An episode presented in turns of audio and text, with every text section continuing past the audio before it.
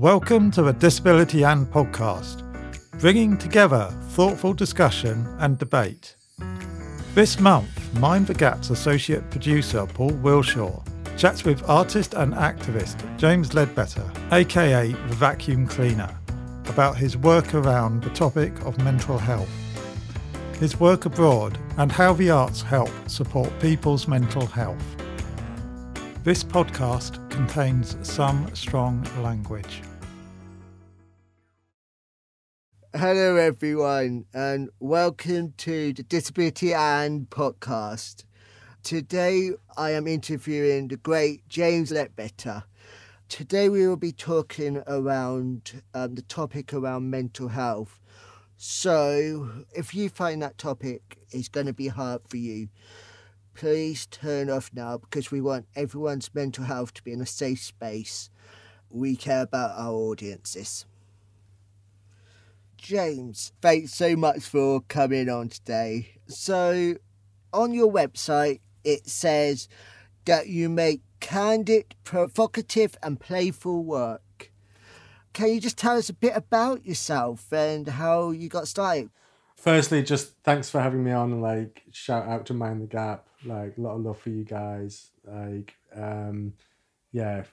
Provocative, playful, and candid I think that's my approach to mental health, basically. Like provocative because I think it's it's not contentious to say that mental health care as a system, not the individuals within it, but the system um, has has always failed people. We have to be willing to be really explicit in, in calling that out and challenging that failure and and that you know sometimes we have to be provocative about that um, because that's uh, a fight for justice, like all disability justice movements. Like we, we can't be shy about that. Uh, playful because I think being disabled, and I think particularly around mental health, it can be really hard and and it and it and literally can be depressing, right? So I think that the the playfulness is really important, but I also think that like I know a lot of my like my crip friends, my disabled friends, like we like being funny about our disability. It is funny. Like our bodies and minds are funny and so that that joy and playfulness is really important. And then the candidness is like the the ability to to be close and tender. Because things can be challenging things can be hard and our, our, our body minds can um can be difficult. And you know we're, we're proud of who we are. Of course we are but also like we have to come together and have those candid moments and candid conversations and not be afraid to be honest about what we're going through and what we've been through and and, and how perhaps systems might treat us or even individuals sometimes you know when you experience ableism from an individual like yeah those three words kind of sum up my personal approach to, to mental health as an artist and as an activist as well. Yeah, yeah. and I think that's so true about um, around that whole thing about that our brains do kind of play games as well, and um, but it also there is some fun stuff around at the same time, and yeah, I mean I have depression. I um, I'm on medication for it. Um, and I have had situations with my doctor that um, we can go into later. But I think it is hard also for doctors and stuff to actually recognise what actually what's actually a learning disability and what's actually mental health as well, and how that's a um, there seems to be a confusion. Do you feel that, James, as well? It's that's a really really good question because I, I don't think I would, for myself, use the term learning disabled. However, I would use the term neurodiverse. And I think this is a big Venn diagram, things where there's intersection between all these things anyway. So somebody told me something really, a statistic that's really interesting that over 50% of people who are in mental health hospitals also have some form of autism diagnosis and I'm like, yo, that's really shocking. Like, clearly, there are forms of structural ableism that mean that a lot of autistic people and neurodiverse people are also then struggling with their mental health. So like how systems are designed to exclude learning disabled and neurodiverse people. But I think like when the world is not designed for you, of, of course that's going to impact how you feel about yourself. Course it of course that's you're to experience anxiety or you're to feel low self-esteem or low mood or you know that might evolve into complex traumatic things or hearing voices or seeing things. Like it doesn't surprise me. It, it makes me sad that so many neurodiverse and learning disabled people also have that intersection with mental health but then equally i think there's also some people that don't have that intersection as well it's like it's it's always infinitely complex isn't it yeah definitely in in terms of like how you talk to doctors so you do you you def- you define as a learning disabled person? Yeah, I've got learning disabilities and cerebral palsy. That's how I define myself. So when when you're talking to doctors, medical medical staff, is it hard for them to understand that you might be learning disabled and also have mental health struggles? Um, I had one situation. Uh, I don't mind getting into this now. At the time, um, I was having uh, suicidal thoughts. Yeah. I went into my doctor's surgery and I was told, well, you don't have much to live for anyway. You're no, dude. Yep. Uh, that's what a doctor said to me once. So um, I'm really sorry. Like, just to acknowledge that that's it's really messed up. I, I know you live with this stuff and you cope, but it's also just really like that's really messed up, and I'm really sorry that that happened. You know, but at the time, I just had to laugh about it as well because I was like, this is even more messed up than my own head. But do you know what I mean? This is like, it's, it's like a really messed up Channel 4 comedy. Like, so I used to have this idea about making a really messed up, like, Channel 4 type co- comedy where it's like all the shit that doctors say to people and and then you take it to channel 4 and they go oh this is it's too extreme it's too fun it's like this is this is just reality of what we're being told. Like yeah, and it's great because I now do role play for um, clinical psychology students as well. So it's kind of like, um, and that's a really interesting time for me because I'm like, it also it's like me getting my own therapy when I'm doing when I'm doing it, and it's kind of like that's interesting, and I'm hoping that it's going to help the system change. Well, also, it's a really nice gift for you to give to uh, like that form of activism where we're, we're using our own experiences as tools to educate you know people that exist within an ableist structure. That's incredible to do that work you have done a show and you said about the system not being made by us so i'm really interested about Mad Love, a designer asylum I'm really interested about that project and how that came about and like what what major things came out of that project. I like to call it a process rather than a project, really, because I, I don't think it has like. Maybe if I talk about it, that'd be clear why I want to make that distinction.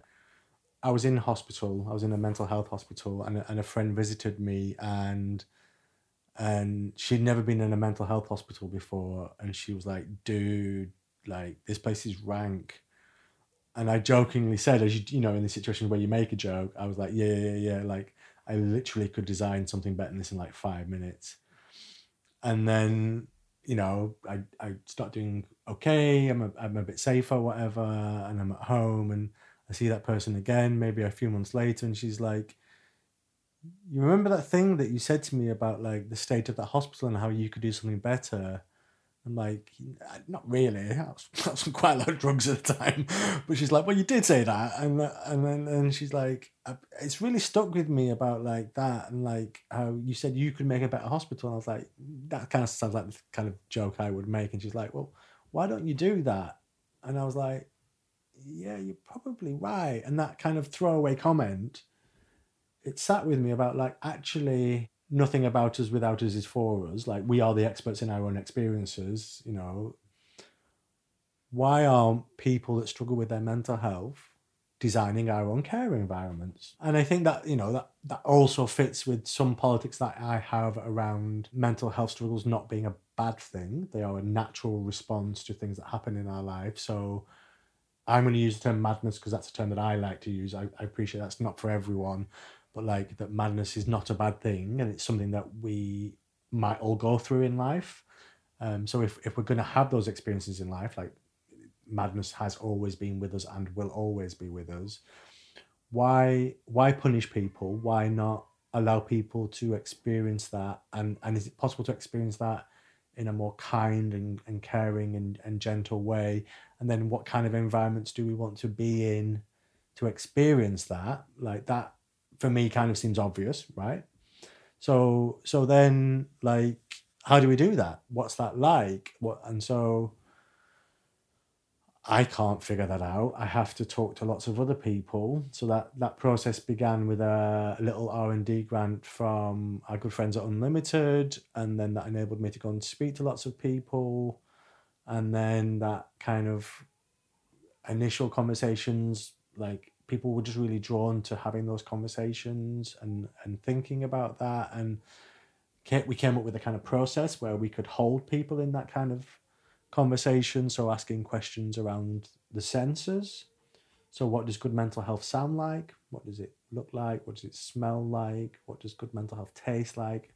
What's it like to touch? So, we're really getting into a kind of sensory design response because I think for me, like, I can be quite sound sensitive. Um, so, I think like smell can be really evocative around design and, and textures and things. So, kind of creating a a really expansive palette around that, and then working with other mad artists like Hannah Hull and just going out and speaking to lots of people and in lots of different contexts over a, like a five year period really so i think we've spoken to over 700 people internationally asking them very simple questions and kind of collating all those responses and then thinking about how that can become real. So whether that's doing that in an art space by like making proposals like installations or architectural models or telling the stories of what we've heard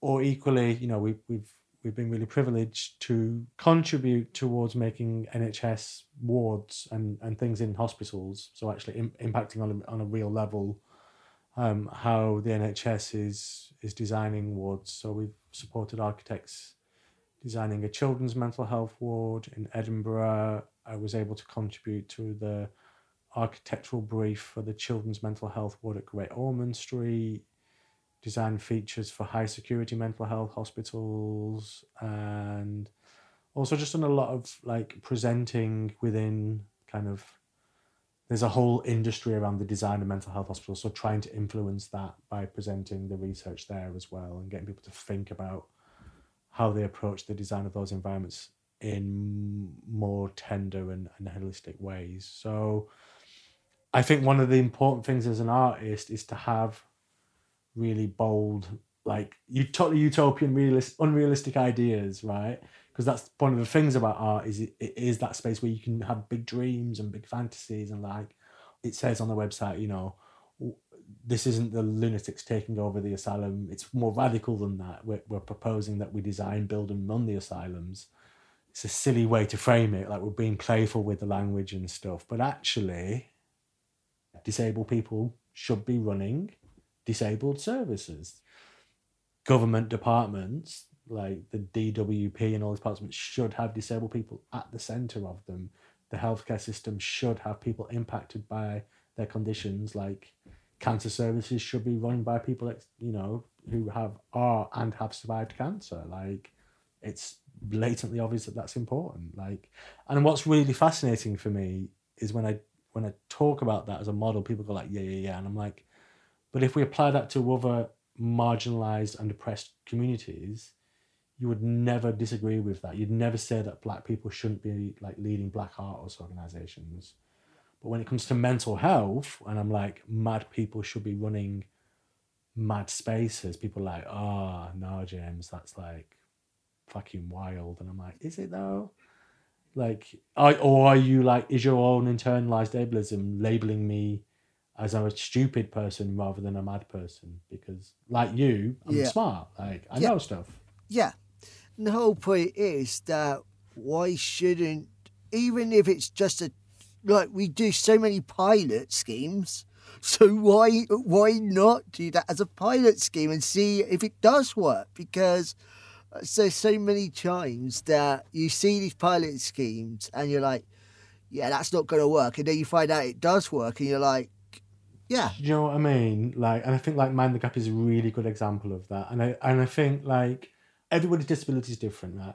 But our our conditions fluctuate, and some days I'm like super high functioning.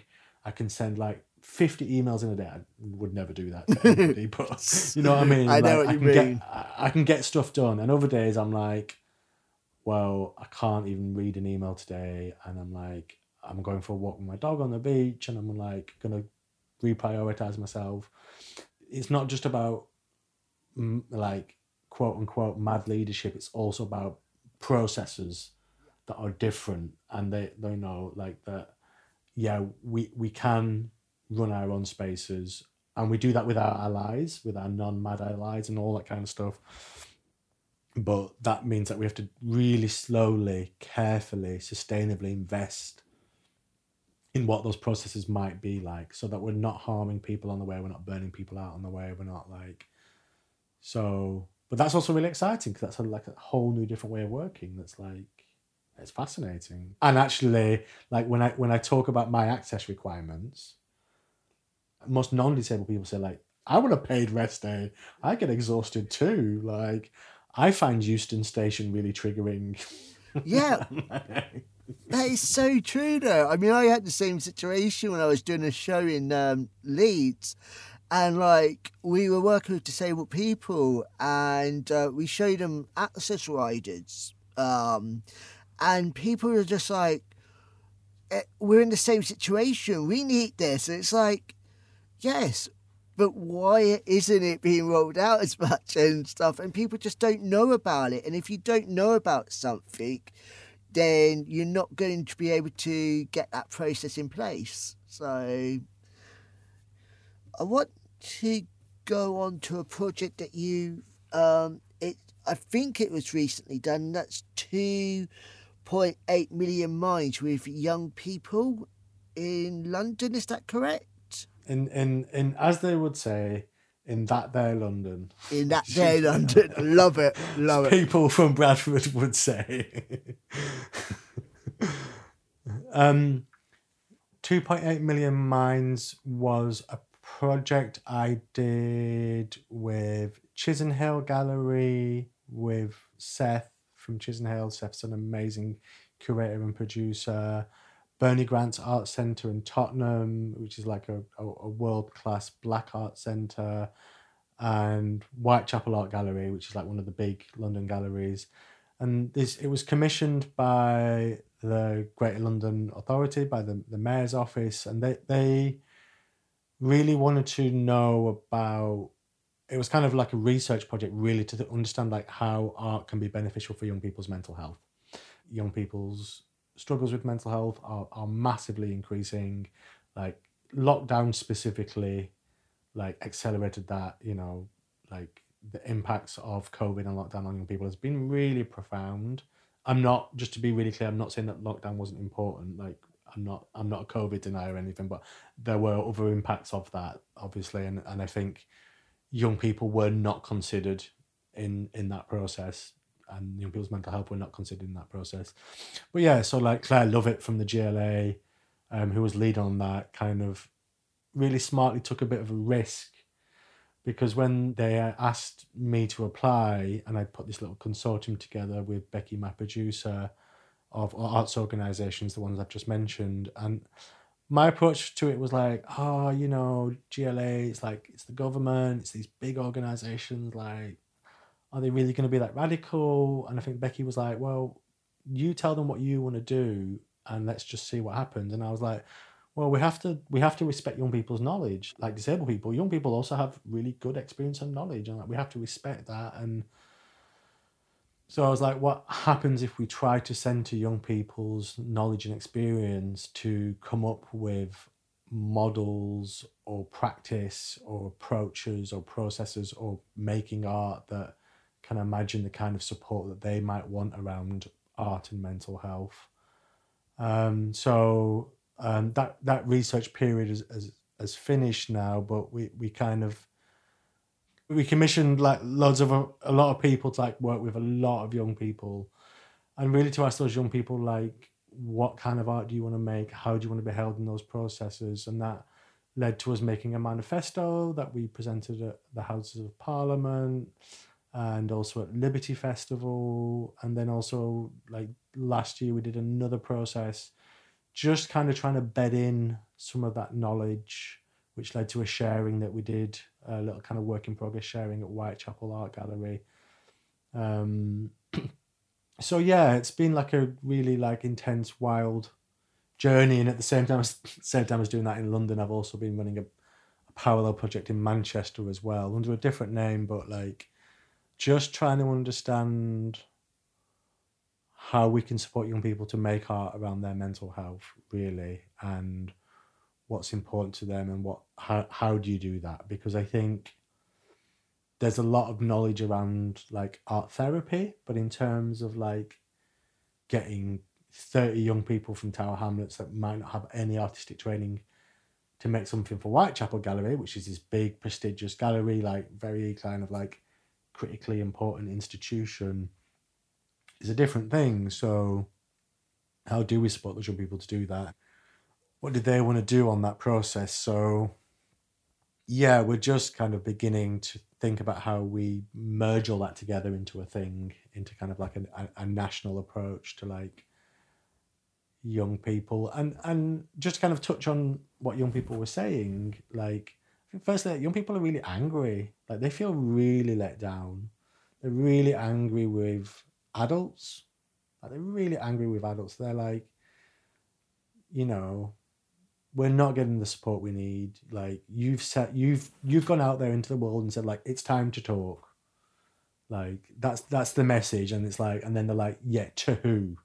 What a two year waiting list? Are you for real, guys? Like, and then and then you don't give us the support we need. You don't do early intervention, and, and then things get really bad for us, and then you section us we get taken into mental health hospitals, we're drugged against our will. So they're angry with the education system, you know, they're angry with government for not providing funding. They're angry with my generation for climate change, rightly so. So that anger is really valid. So part of the process that we really discovered is about creating space where they can be angry and they can make art about that and that and that rage is valid and they're you know they're, they're allowed to feel that and we have to hold that for them. But they also want to be in spaces that validate their experiences so they can be with other young people and they can talk about what they've been through and they can write about that you know they can do illustrations whatever like material they want to make where they can say like i've been through some shit and they can be with other young people and say like i see you i hear you i've also been through that and i validate you and you're, you're not a bad person like so like one of the really beautiful things we did it wasn't on on 2.8 it was in the manchester process on the barmy army project. One of the things that just came up in the room was like young people saying to each other like oh you're not the problem. And that became a bit of a slogan for that project where we, we did a, a march through manchester city centre. We had 150 young people shouting we are not the problem and it was just really beautiful just to see all these young people that when i met them getting them out their bedrooms was hard. Getting them into a room at contact theatre was hard because they were socially anxious. They were like just dealing with so much stuff. And then to see all these young people shouting, We are not the problem, it was like, yo, it was so beautiful. I think one of the difficulties is actually adults, the health service, the education system young people deserve an apology. Like and i think like in any kind of restorative process in any process of healing together we have messed up these young people's lives. My you know i'm 43 my generation and above we have messed up. And i think like if I went to hospital for surgery and they messed that up, I would get an apology from the NHS. Like when I went through CAMHS as a young person and I went through adult services, I've experienced some real shit. And I'm like, just say sorry. If, if if we have to heal together, which we do, we always have to like. There's no point healing in isolation. Healing together is really important. Just say sorry, and then I can go like, thanks for the apology. I I needed to hear that right, and I think I, I can find myself in these meetings with like really senior people in the NHS, and I'm like, dude, can I, can can you guys say sorry to some young people? And they'll go like, we hear what you're saying, James. And I'm like, it's not about hearing what I'm saying. It's about like Doing it.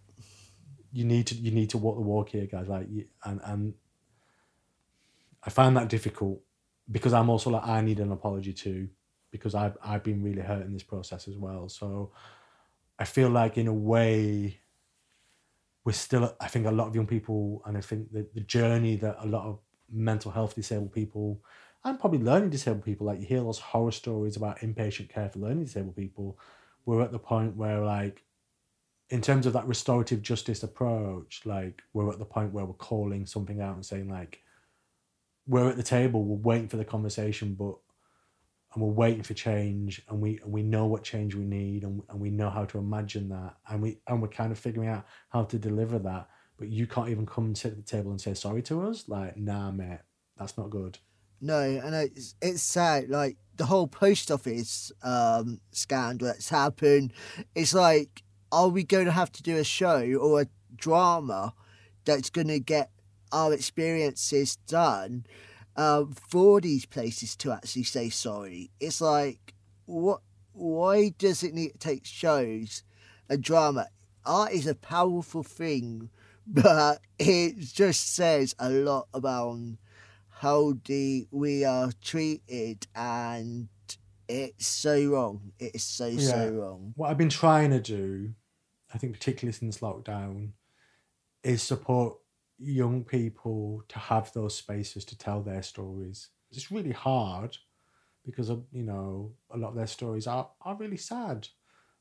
It's big work, right? So, but I think I feel, I feel like I'm uh, my younger self never had that, and I feel like paying that back of saying to like I spent a year in hospital and no artist ever came in to work with me and I'm like that would have been changed my life. So like I've got to pay that back to other young people to say like I acknowledge your pain and harm that my generation has caused you. So let let's step up and create these spaces where you can make really good art like world class art as good as anybody else that can be in these like it can be at Whitechapel Gallery, it can be at Manchester International Festival because you deserve to be on these stages as well because you're amazing. You- You've got stories that are like fucking incredible, and you can write songs and like like that that generation are incredibly talented in, in terms of how they make art.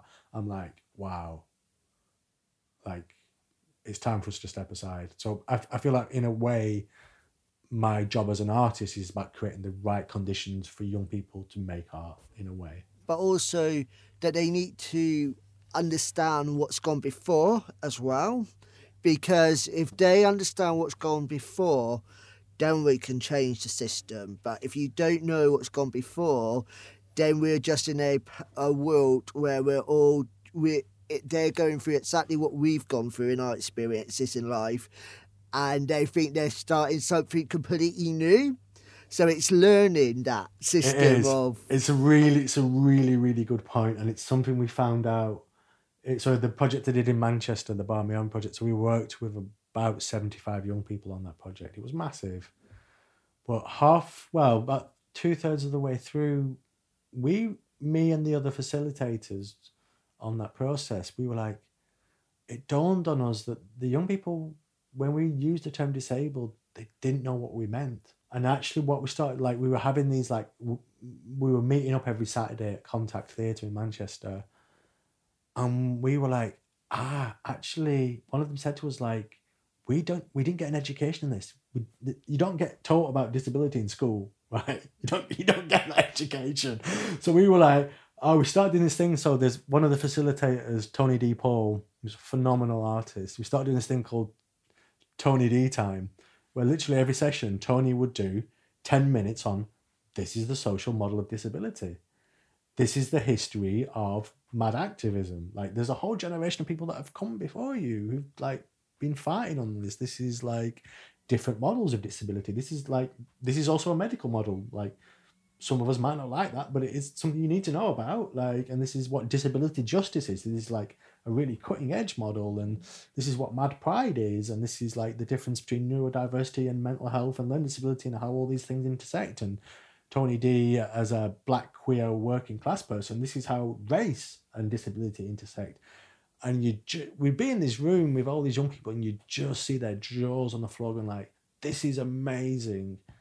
Like, oh, it's not me that is disabled; it's the system that's disabling me. And and you'd be like in a room with fourteen year olds, and they'd just be like, "This makes so much sense. This is like, it was so beautiful, and it's like it's so basic." I, I totally get where you're where you're coming from there. It's like I'm like you. I know why it's starting the curriculum, but it's also uh, frustrating at the same time. Um, I want to talk about one of your other projects called For Them Let Be. Oh, I've got to get this For right. they let in the light. No, Yeah. right. It's a, it's a, I think not mouthful. It's not the easiest one to get out. I'll say It is- that. It's it's a it's a Groucho Marx quote originally. So the quote is, and it's actually like a term that's used in like mad pride activism. So the quote is, "Blessed are the cracked, for they let in the light." Which is like, so if if something is cracked, light gets into it, and if a, and it plays on the idea that as a as a you know as a mad person, you you know you, you're cracking up, you're broken, but actually that's not a bad thing because you let the light in. So, so blessed are the cracked, for they let in the light. Um, yeah, yeah. Um. So that's gone on an international tour. so there's just been a big show at the Migros Museum, the Migros Museum for Contemporary Art in Zurich. They've just had a big international show on the politics of care. So that was disabled artists from all over the world. Um, really great show, actually. I was a bit, mm, a bit skeptical about it, but then like actually like, you know, had some really like like big international artists in it. So I, I felt really privileged to be in there. Um, and before that, it was a piece made for Chisenhale Gallery in London. So, um, yeah. Yeah, and I'm just wondering, like, as you have gone to other countries, like, what are their experiences around mental health, and like, is there anything that Britain could take from other countries around the mental health system? There's all kinds of just weird stuff all over the world. I think what we're quite good at in the UK as disabled people, we're quite rowdy. Do you know what I mean? Like, we're quite outspoken, and I think that that's quite good. And I notice perhaps being in German speaking countries or in like perhaps in like Western European countries that the conversations that mad and other disabled people are having is quite outspoken and that's a good thing and we're quite good at that and and and, and I think partly that's why there's an interest in disabled work from the UK like but equally the actual healthcare system here is is obviously quite poor. So in Germany or Switzerland, like the mental health hospitals, in terms of the actual physical environment, are a lot better. But equally, they have an insurance based healthcare system. So it's not straightforward what quality of care you get, because that depends on what quality of insurance that you have and what type of employer you have.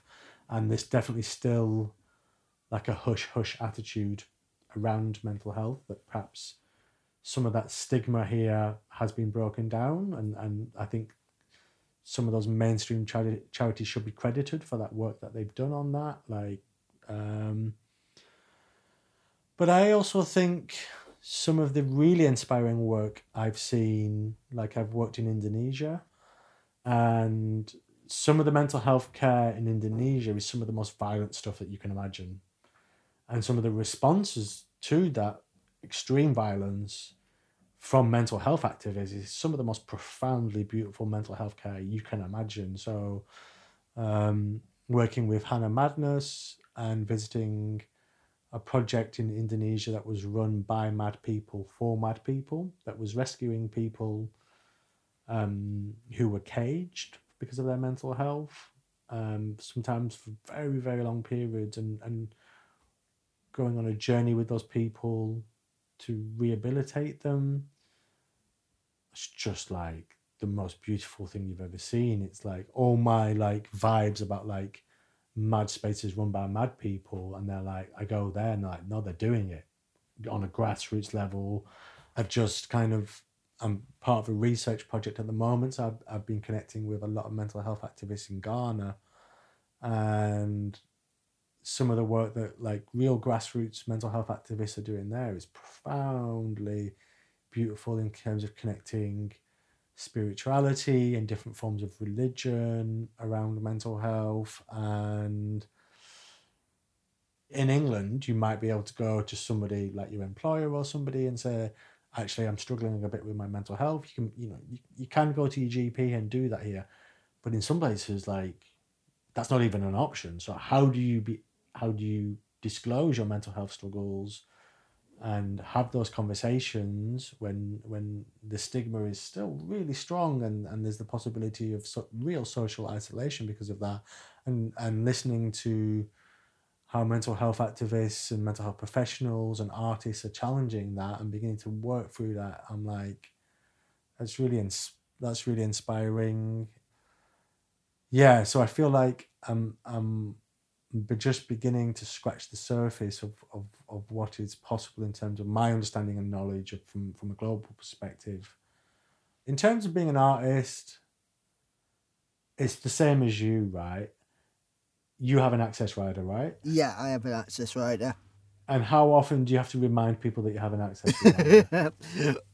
well, it's not even reminding them. It's like have to even read it sometimes. That's the other thing. Right. It's like so, uh, read it once and then put it into your locker. You're like, you know, like it's that's just the same everywhere. Like constantly reminding people that you are disabled, and like so. Do you get lazy about it? I kind of not. I don't. I sometimes update it, but I'm not like don't update it all the time. But Mind the Gap's been great with me around my mental health. They are just, they really support uh, me on when I'm going through a really bad stage, and so does my creative enabler. Um, so I just want to give them a big call out for that because they do support everyone in the company with their mental health. So, and and do you find that the kind of the process of like that assertion of your disability and your access requirements because that's tiring. It can get really tiring to do it. And do you find that sometimes you're not on it as much as you should be because it is tiring and then things slip a little bit and Yeah. I have yeah. had times with my medication that I just let it go. Um and because I think I'm okay. I think I'm okay and then I don't and I don't take it, and then it's like, and the company straight away knows when that happens, and we they're really on it with me at the moment just to make sure, and they always have been. I really can't praise other company enough, and I think there's a lot of companies around that do that kind of stuff. But there is one thing I want to ask: as an artist, do you think that that after when we were at COVID, there was a lot of arts organisations that had learnt so much around taking time off um, and all that. But it feels personally to me that we've gone back into our old routines. Do you think that's happened? I think it's complicated. I, I don't want to say that we didn't learn anything. I really don't want to say that because that feels really hopeless. Because I think hybrid ways of working have benefited disabled people. Like we're sat on Zoom now, do you know what I mean? Like I didn't have to come up to Bradford. I mean, I would have loved to come up to Bradford because we could have gone Mumtaz and had a really good curry, right? But and I could have seen Evie from Commonwealth and like hung out and stuff. But like it is also easier to do things on Zoom. It, I've got friends that are still clinically very vulnerable around COVID, they've been forgotten about. Do you know what I mean? Like hundred, like I think about Jess Thom, and I'm like, babes, like, uh, No, no. do you know I, what I mean? I Like, know, it's Jess. wild. I, it's hard. it's hard. I, I think like um it's not that things haven't got better. It's that as a society and a culture, we have not come to terms with what actually we went through during lockdown. I think particularly like I made a couple of projects during COVID. One of them was for the Let in the Light. You know, I went into a children's mental health hospital during COVID. So that hospital was also in lockdown which is like a wild, wild thing to get your head around about, you know, children being locked in their rooms during COVID in a mental health hospital. And I think like we all, we all know that we went through some really distressing stuff, and there was a lot to learn from that. And and I think how COVID impacted disabled people and black people and brown people as well and other marginalized communities obviously had a much greater impact. And I think it's just really frightening to begin to think about that. But I also think we kind of have to because it, it's like the future is disabled, you know?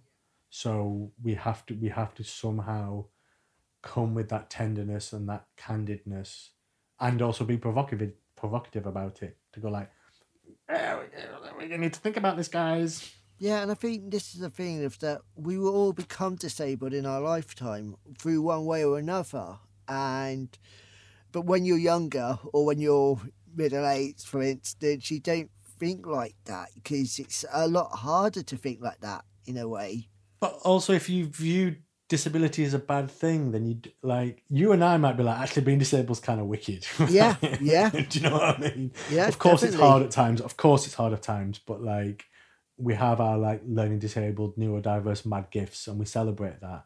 If we can reposition disability as something to to to, you know, I don't want to say to be proud of, but also there there is pride in our survival and there's pride in our communities and there's pride in our survival strategies and there's pride in who we are and there's pride in how we're changing the world. 100 all day.